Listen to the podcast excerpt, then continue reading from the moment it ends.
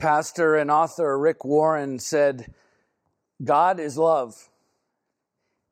He didn't need us, but He wanted us. And that is the most amazing thing. I wonder sometimes if we really understand uh, the depth of God's love for us, the, the, uh, the lengths that He went to to save us before we even knew we needed saving. And especially, I wonder if we really understand what that says about how much we are worth. In fact, uh, I'm convinced that when we struggle at times in our lives with feelings of worthlessness, I'm convinced that we either don't know God, or if we do know Him, then we don't have any idea how much He actually loves us. Because if you truly know the God of the universe, and you also know how much He truly loves you, then listen, you might struggle with a lot of things in this life, but believing you're worthless will not be one of them. The Apostle Paul uh, was a murderer and persecutor of the church by his own admission. And yet he wrote, But God, being rich in mercy, because of the great love with which he loved us, even when we were dead in our trespasses, even before we knew we needed saving, he made us alive together with Christ. Ephesians 22, uh, 4 and 5. The apostle Peter rejected uh, Jesus in a profanity laced denial just before Jesus was crucified. Later, Peter wrote this about himself and about us. You were ransomed from the futile ways inherited from your forefathers, not with perishable things such as silver or gold, but with the precious blood of Christ, like that of a lamb without blemish or spot. He was foreknown before the foundation of the world, but was made manifest in the last times for the sake of you. 1 Peter 1 18 through 20. Jude, the brother of Jesus, who along with the rest of the family before Jesus' death and resurrection publicly accused him of being insane, doubting he was actually the Son of God. Jude later wrote this to the church Keep yourselves in the love of God waiting for the mercy of our Lord Jesus Christ that leads to eternal life, and have mercy on those who doubt. Jude 21 and 22. Listen, uh, these were all men who were very good at sinning. They were overachievers when it came to doing the wrong thing and yet God chose to save them anyway. And although they still made mistakes, there was still sin evident in their life at times. Through the redeeming work of Christ in their lives, they literally went on to change the world for the sake of Christ. Listen, only because of what Jesus did in them. Right? Paul was a powerful, influential leader long before he came to Christ. Peter was a successful businessman long before he came to Christ. Jude seemed to be doing just uh, fine as far as we can tell long before he believed in and followed Christ. All of these men were getting along quite well for themselves as far as this world was concerned long before they came to Christ. And yet we wouldn't even know their names today or anything significant about them if it wasn't for the work of Christ in their lives. In fact, if after coming to Christ, they had tried to continue living their lives as they did before coming to Christ. What kind of impact do you think they would have had on the world? right every meaningful uh, thing every lasting every everything uh, truly that made an impact on the people around them and generations since was only because they abandoned who they were before christ embracing who they were now in christ in other words it wasn't until they they traded in their past life past identity, even, uh, look, even their past achievements for the infinitely superior new life in Christ. It was only then that they discovered their true worth, which was also when they began to discover what they were truly capable of. And of course, uh, it's no different today. All right? You're never going to discover all that you can be as long as you're still holding on to what you, you used to be. You hear me? You're never going to discover all that you can be as long as you're still holding on to what you used to be, all right? Following something new always means leaving something else behind. And therein lies the problem for most Christians. We want to follow Jesus forward without letting go of what's behind us. We want to follow him, but we want to bring everything we're supposed to leave behind with us. And we see that interaction with Jesus as several people who wanted to follow him in, in Luke. And the net result of that is we get stuck in this life because we're being pulled in two different directions, stuck in, between the life that was and the life that could be. And so we get bogged down somewhere between the past and progress, which is what happens when we refuse to fully commit to one life without the other. And uh, look, admittedly, it's hard, right? Uh, these aren't easy transitions to make. Jesus made no bones about it. Following him means leaving everything else behind, which he also made very clear was something most people would not be willing to do because we feel like we can't. We tell ourselves we cannot go where he wants to lead us. We cannot go where he wants us to go because of, because of where we've been. We look, we look back and we say, you know what? I didn't get the education I needed to go where he's calling me to go now.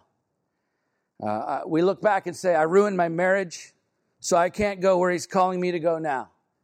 Or, I, you know, I have too many other obligations in my life to go where he's calling me to go now. Or the truth is, I made too big of a mess of my life for too long to go where he's calling me to go now. Or I, I burned too many bridges in my life to get to where he's calling me to go now. Or, you know, I've worked so hard to get to where I am today. There's too much to lose back there if I go where he's calling me to go now. Or, or maybe, you know what? Maybe I'm just not in a position to go where he's calling me to go right now. And what you're actually saying with every one of those excuses is, Jesus, you're not enough. You're not enough to get me where you're calling me to go. Listen, there are only two certainties when it comes to following Jesus. One, it won't be easy. And two, Jesus is enough to get you there. Okay, the fact is, there isn't one person in all of biblical scripture who found following God to be easy. Not one. So, so why do we think it should be easy for us? Right? He promised us that it wouldn't be. And yet, because he also promised us that he would always be with us, that means no matter what comes our way, Jesus is enough to get you where he's called you to go. Just ask Paul. Just ask Peter or Jude you know what? Just ask Rahab or Esther or Ruth, all people who had every reason in the world based on their past lives to believe they would not be able to go where God was calling them to go, except every one of them did go where God called them to go, accomplishing what they otherwise never could. And when you read about their lives, you'll find two things in common between them all. Number one, it was hard. And number two, God's redeeming work in their lives was enough to get them there. Even though I'm certain at one point or another, listen, I'm certain at one point or another, every one of them must have questioned their own worth. Right? Paul was a murderer. Peter was a liar. Jude was a betrayer. Rahab was a prostitute. Esther was an orphan. And Ruth was a destitute pagan widow. What's your excuse? Today we're finishing the story of Ruth, and what an amazing journey it has been. It's all been building to this final chapter of the story, where the culmination of all that God has been preparing her for. Her, her whole past life has really been in preparation for what is coming now, and it's finally being realized in her life. And what is one of the greatest examples in all of Scripture of the redeeming work of Christ in the lives of his people and what we can achieve when we fully embrace that new life in Him, leaving everything else behind. Let's turn there now, then, to this final installment of Ruth, chapter 4, and we'll read it together. We'll begin with the first six verses. Now, Boaz had gone up to the gate and sat down there, and behold, the Redeemer of whom Boaz had spoken came by. So Boaz said, Turn aside, friends, sit down here. And he turned aside and sat down. He took ten men of the elders of the city and said, Sit down here. So they sat down. Then he said to the Redeemer, Naomi, who has come back from the country of Moab, is selling the parcel of land that belonged to our relative Elimelech. He's explaining this to the elders and the other relative. So I thought I would tell you of it and say, Buy it in the presence of those sitting here and in the presence of the elders of my people. If you will redeem it, redeem it. But if you will not, uh, tell me uh, that I may know, for there is no one besides you to redeem it, and I come after you. And he said, I will redeem it. Then Boaz said, The day you buy the field from the hand of Naomi, you also acquire Ruth, the Moabite, the widow of the dead, in order to perpetuate the name of the dead in his inheritance. Then the Redeemer said, I cannot redeem it for myself, lest I impair my own inheritance. Take my right of redemption yourself, for I cannot redeem it. Uh, if you were here last week, you'll remember that after Ruth proposed marriage to Boaz in the most dramatic way, he explains to her that there was another relative who, under the Levirate marriage laws, under the Mosaic law, these specific Levirate marriage laws, he had the right, this other relative, to claim or redeem all of Naomi's deceased husband's property, including Ruth, before anyone else could make that claim. And therefore, only if that relative refused to redeem Ruth and the property could Boaz then redeem her and marry her. And yet, at the same time, Boaz makes it crystal clear that redeeming Ruth was his number one priority, if possible. And so, as this final chapter of the story opens up, we find Boaz initiating the legal proceedings required to determine who would redeem Ruth and the property included in Elimelech's estate as he goes up to the city gate and sits down. Uh, the city gate in antiquity, by the way, was not only the, a social hub of the city, as there were people continually passing through it each day on their way to work uh, in the fields and the threshing but it was also a marketplace, as we see in 2 Kings 7 1. It was a place of assembly where prophets would make official statements or share oracles of God to the people, as we see in 1 Kings 22 10. Uh, it was the location where the city elders and also kings often made legal rulings, as we see in Deuteronomy 21 19. 22 15 and also in 2 samuel 15 2 so uh, this is where uh, the official court proceedings and the official administrative and judicial business was regularly conducted. It was basically the local courthouse. In fact saying um, the phrase gone up to the gate that we see in verse 1 was actually an ancient idiom. It was a, a common hebrew saying that meant to go to court Okay, and, and, and so the city gates in Palestine uh, in, in the early Bronze Age were rather complex structures. They were complete, of course, with lookout towers for security purposes, but there were also a series of rooms uh, and other structures on either side of those gates. In fact, I was reading about some of the history and design of those early city gates, and in unearthing the 10th century BC gates at Gezer, located in central Israel today, there was a middle passageway about 13 feet wide and uh, with three chambers on each side which measured just over seven feet wide and 14 feet deep each. And running around the three walls on each side of those chambers were plastered benches where business could be conducted, when people could sit and do their business there. So at the gate, the city gate, Boaz waits until the other relative, this man who has the first right of refusal, right, the, the first claim to Elimelech's property comes by and Boaz asks him to sit down with him. And then he calls 10 elders of the city to sit as well in order to witness and oversee this legal proceeding in accordance with the procedures for the Levirate laws outlined in Deuteronomy 25, uh, 5 through 10. And yet the Levirate laws did not specify exactly how you had to present your case. And, and so Boaz takes full advantage of that flexibility within the law to brilliantly work the outcome in his favor because keep in mind, this man is in love with Ruth. And so at this point, he'll do anything within the bounds of God's law to have her as his wife, as any man who is in love would do. And so he explains to this other relative that Elimelech's estate is available for redemption according to the law in Leviticus 25 25. And he outlines the specific piece of property that is available. No doubt a choice piece of land, carefully omitting, uh, while he's explaining the land, omitting any mention of this Moabite woman who's a part of the deal. Uh, probably so as not to allow this relative time to really consider the benefits of marrying Ruth, who everyone in town already knew would be a blessing to anyone who married her. Remember back in uh, chapter 3, Boaz said to Ruth, All my fellow townsmen know that you're a worthy woman. That was an ancient Hebrew expression meaning excellent wife. So Boaz presents the land as an obviously appealing acquisition so as not to raise any suspicion of an ulterior motive, because again, this relative probably already knew the value of that particular piece of property, but he conveniently leaves Ruth out of the conversation and waits for the man to accept the claim of Redeemer. And only then does Boaz spring the second part of the deal on this relative. And oh, by the way, the day you buy the field from the hand of Naomi, you also acquire Ruth, the Moabite, the widow of the dead, in order to perpetuate the name of the dead in his inheritance.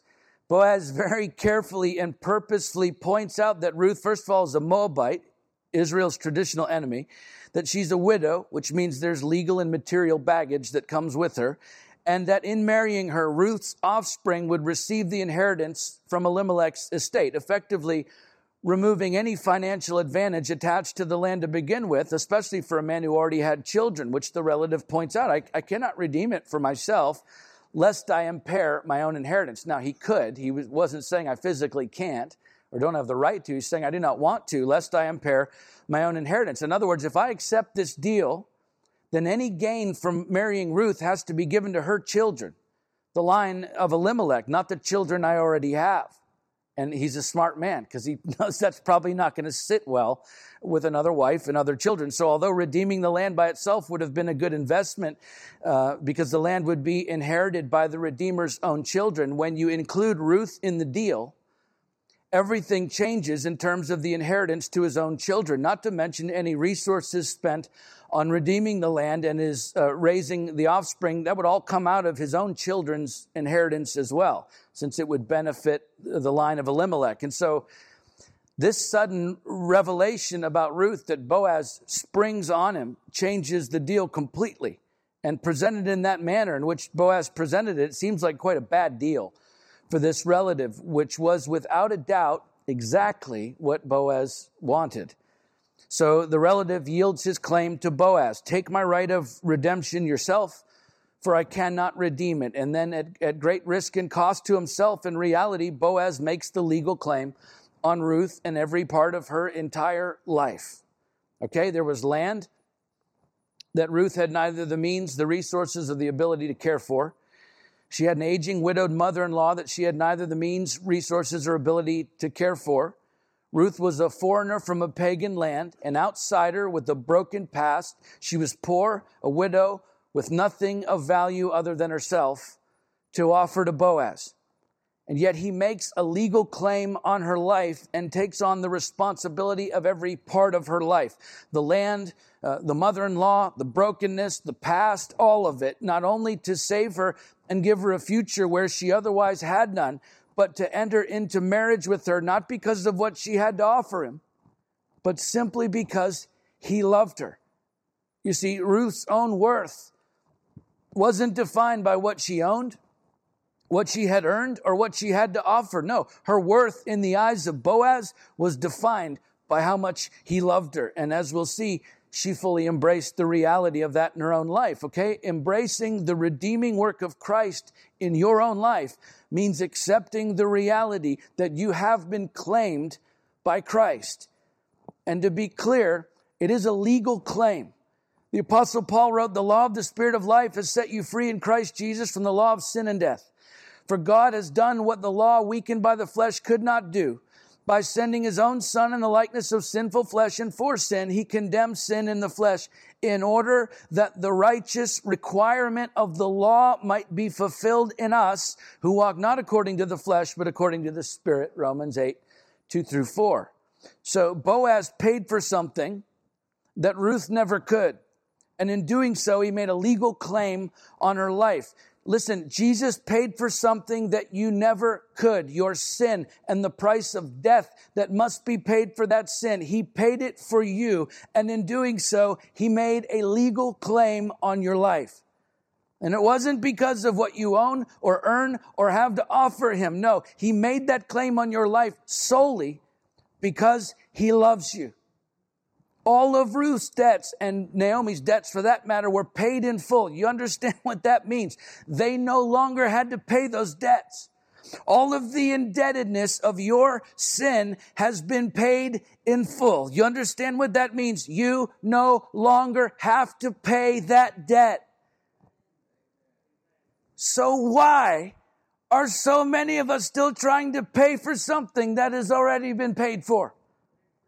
Listen, if you're a Christian if your life truly abides in Christ, then every sin you've ever committed has been paid for. What about the sins I'm struggling with right now?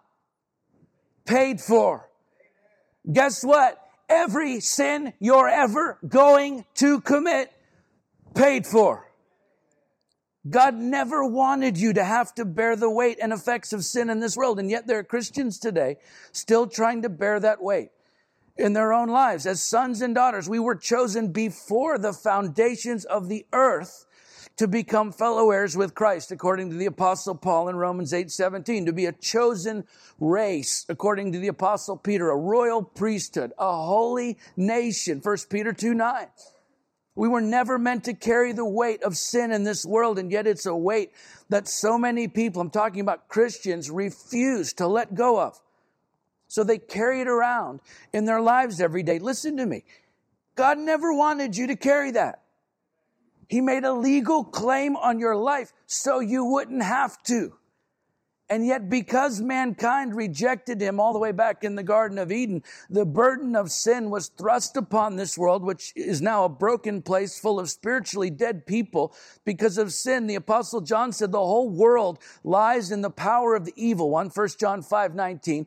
Paul said, You were dead in trespasses and sins in which you once walked following the course of this world, following the prince of the power of the air, the spirit that is now at work in the sons of disobedience, among whom we all once lived in the passions of our flesh, carrying out the desires of the body and the mind, and were by nature children of wrath like the rest of mankind. Ephesians 2 1 through 3.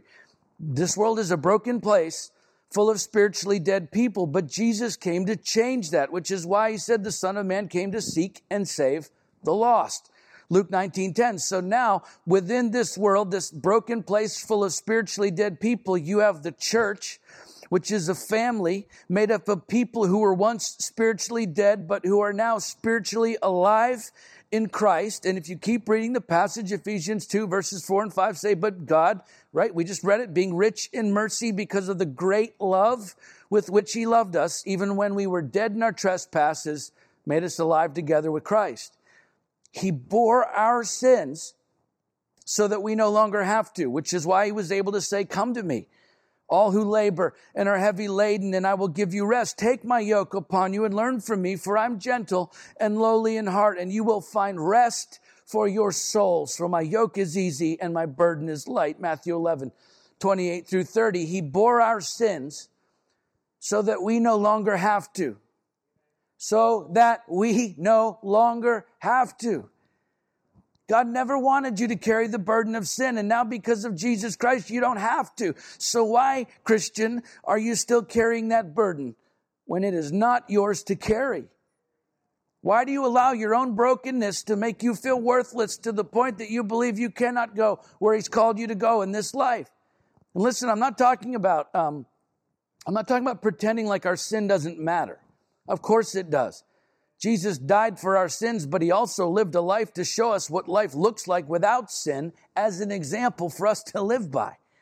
Our sin grieves the Holy Spirit, according to Ephesians 4, and it creates distance between us and God, according to Isaiah 59. So, yes, absolutely, we should feel great conviction when we sin and repent every single time. And in that moment, the closeness of our relationship with Him is fully restored. Look, not because of the inherent value of our repentance, but because of the inherent value in the blood of Jesus Christ that was shed on the cross when he made a claim on your life, canceling out the debt of your sin forever. So, why do you carry that weight around? Well, I can answer that question. It's because of pride we give more weight to our sin than we do to his sacrifice that paid for that sin. It's us saying, Jesus, you're not enough.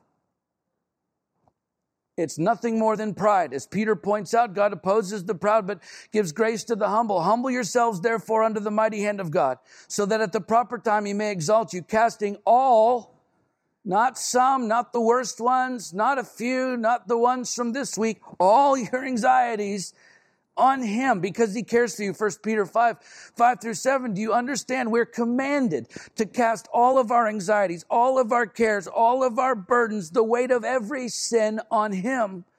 It's not a suggestion. It is a command of God and anything short of that, according to Peter, is nothing more than pride. And so if you're holding on to the weight of sin in your life today, especially if it's keeping you from going where God has called you to go in your life, Look, Peter says, humble yourself under the mighty hand of God, the hand of the only one who can actually do something about it, and then cast those burdens on him because they're not yours to carry, because you're not your own. You were bought with, with a price. He put a legal claim on your life. Right? 1 Corinthians 6, 19 through 20. So repent of your sin, yes, and cast all of that weight upon the one who paid for that sin, and then get on with the calling he's placed in your life.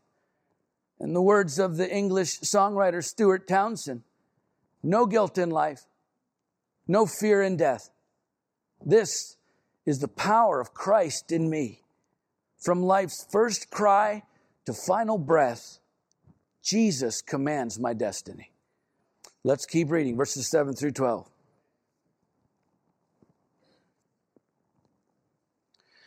Now, this was the custom in former times in Israel concerning redeeming and exchanging.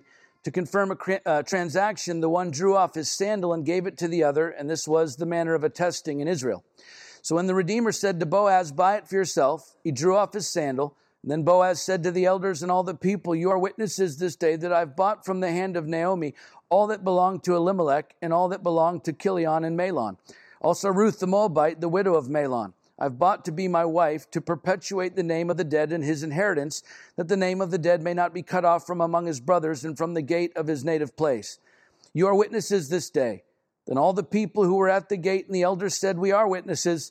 May the Lord make the woman who is coming into your house like Rachel and Leah, who together built up the house of Israel. May you act worthily in Ephrathah and be renowned in Bethlehem. And may your house be like the house of Perez whom Tamar bore to Judah because of the offspring that the Lord will give you by this young woman. So a legal agreement is reached, and all that is left is to ratify the proceedings. So the relative moves his, uh, removes his sandal and hands it to Boaz, which in ancient Hebrew culture during the time of the judges was a symbolic act of a kinsman declaring his abdication, his uh, relinquishing of his own rights, his own claim as the Redeemer to the next in line, which in this case was Boaz. And then the witnesses respond, and what a turn of events this was. Uh, when Ruth first showed up at Bethlehem with Naomi, not only did Naomi not particularly want Ruth to be there with her, but the townspeople refused to even acknowledge her existence. She was a Moabite, their traditional enemy. She was husbandless, childless, homeless. And listen, as far as they were concerned, she was worthless. And now here she stands, watching Boaz claim her as his own wife. And all the same people, along with the elders, say, We are witnesses. May the Lord make the woman who's coming into your house like Rachel and Leah, who together built up the house of Israel. It's almost unbelievable. Her change in status, and in fact, it's much more than just a change in status because through redeeming Ruth, uh, the redeeming of Ruth by Boaz, she's given a whole new identity among the people of God. And that's something only a redeemer can do. And it is also exactly, by the way, what Jesus has done for you. Through that redeeming work, you've been given a new identity in Christ, which means just like Ruth, you're no longer defined by your past because you're not the same person you used to be. Paul said, if anyone is in Christ, he is a new creation. The old has passed away. Behold, the new has come. 2 Corinthians 5 17. Listen, your past is there to learn from, not to live in. Which means in Christ, you never have to go back to your old way of living, your old way of trying to overcome your own brokenness, your old way of searching for wholeness in your life because of the redeeming work of Christ in your life. Now you are a brand new person. You've been given a brand new identity. And the reason that's so important for you to hear today is because some of you have been carrying around hurt and brokenness so long in your life that you don't know any other way. And in the process, you've forgotten who you really are to the point that you just assume it's your burden to bear as long as you walk on this earth. And so you keep going back to these temporary fixes that help you for a little while, but ultimately fail to bring your life into true wholeness because none of those temporary things can do for you what Jesus already did for you. And look, every time you run to something or someone else to ease the pain of your past, of your brokenness, what you're saying is, Jesus, you're not enough. Jesus is someone to believe in, but I don't trust him enough to heal my brokenness. Jesus can save me for the next life, but he cannot heal my brokenness in this life. Jesus can save my soul, but he cannot heal my hurt. Do you realize how absurd that way of thinking is? Listen to me. Jesus came to make you whole, and he's the only one who can. So why do you continue to live in your past when Jesus has already given you a whole new future, a whole new identity? Well, it's because you don't truly believe. Is that it? You don't believe Jesus is enough? King David, a man well acquainted with brokenness, once wrote, The Lord is near to the brokenhearted and saves the crushed in spirit. Many are the afflictions of the righteous, but the Lord delivers him out of them all. Psalm 34, 18 and 19. The Lord delivers him out of them all. You either believe that or you don't. David Wilkerson once said, what, what is it about tears that should be so terrifying? The touch of God is marked by tears, deep, soul shaking tears, weeping. It comes when that last barrier is down and you surrender yourself to health and wholeness. Okay? Uh, being a Christian isn't just about believing in something new, it's about becoming something new. Let's finish the story for today, verse 13 to the end of the chapter.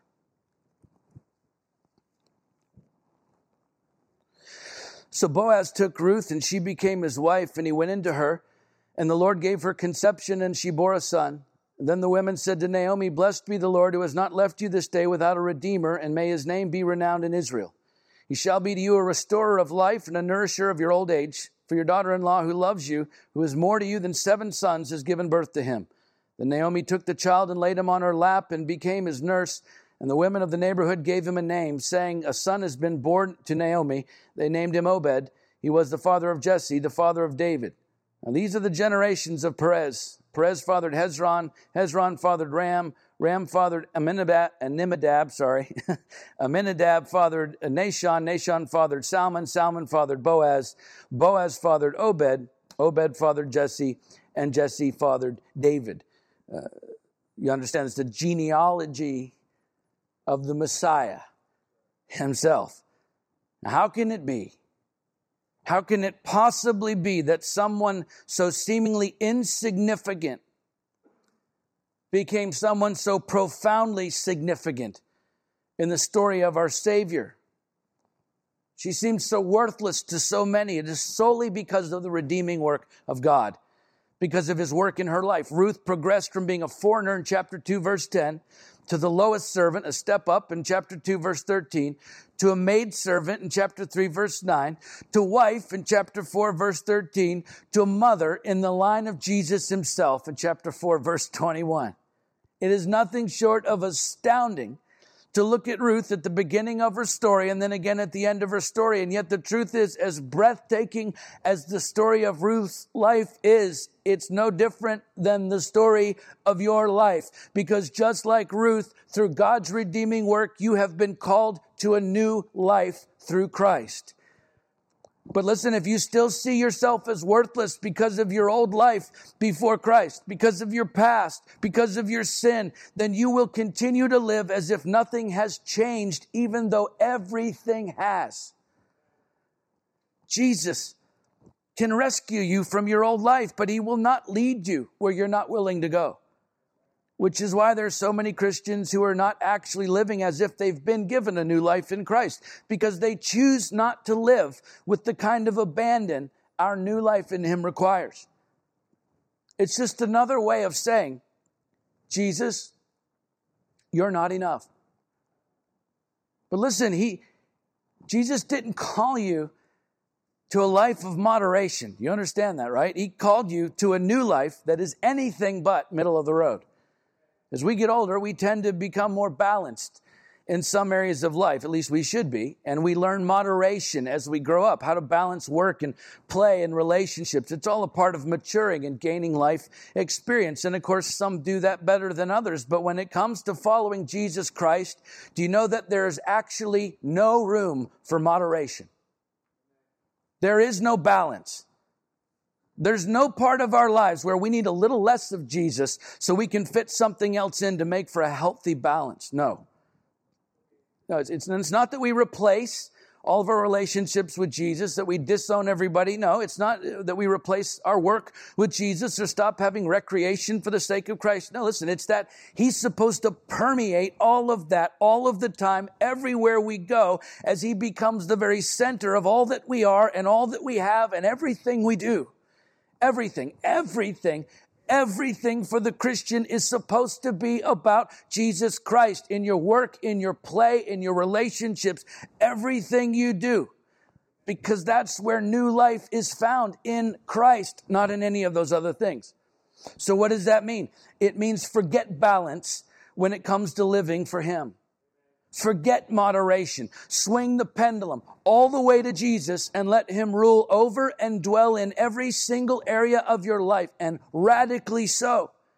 Right? If you've, if you've ever experienced a moment in your life when you had to either be all in with something or all out of something, then you know what it's like to make those kinds of decisions. And I've said this before, generally speaking, most things in life allow for a certain degree of moderation. Following Jesus isn't one of them. Because following him into a whole new life, that is an all or nothing proposition, and it's also the only pathway to overcoming your former way of living. When you follow Him so radically with such wholesale abandon that your new life becomes utterly uh, unrecognizable to those who knew you before.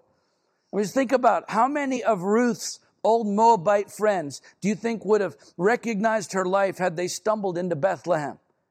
The girl they knew is powerless, pagan, poor, worthless in their sight. Now, the highly honored and respected wife of one of the most powerful, wealthy, influential men in all of Israel who desperately loves his wife, a woman who also happens to be a revered mother in the most important ancestry in all of God's people in all of time. What would they say about Ruth if they saw her now? I bet they'd wonder why. Why her? Was it something she did? Was it something she had? Was it something someone owed to her? No, it was none of that. In fact, every single thing that happened to Ruth being redeemed by Boaz, given a new identity, given a whole new life, it was all for one reason and one reason only, because she was deeply and profoundly loved by Boaz, yes, but most importantly, by God. And it makes me wonder if we really understand the depth of God's love for us, the links that He went to to save us before we even knew we needed saving, and what that says about just how much we are worth to Him. Well, I do know this. You're never going to discover all that you can be as long as you're still holding on to what you used to be. You have to let go of your sin. You have to let go of your past. You have to let go of your old life and believing that Jesus is enough. Embrace the redeeming work of Christ in your life and then walk into a whole new life in Him. Listen, there are two things you can count on after that. One, it won't be easy. And two, He is enough to get you there. Just ask Ruth. Let's pray.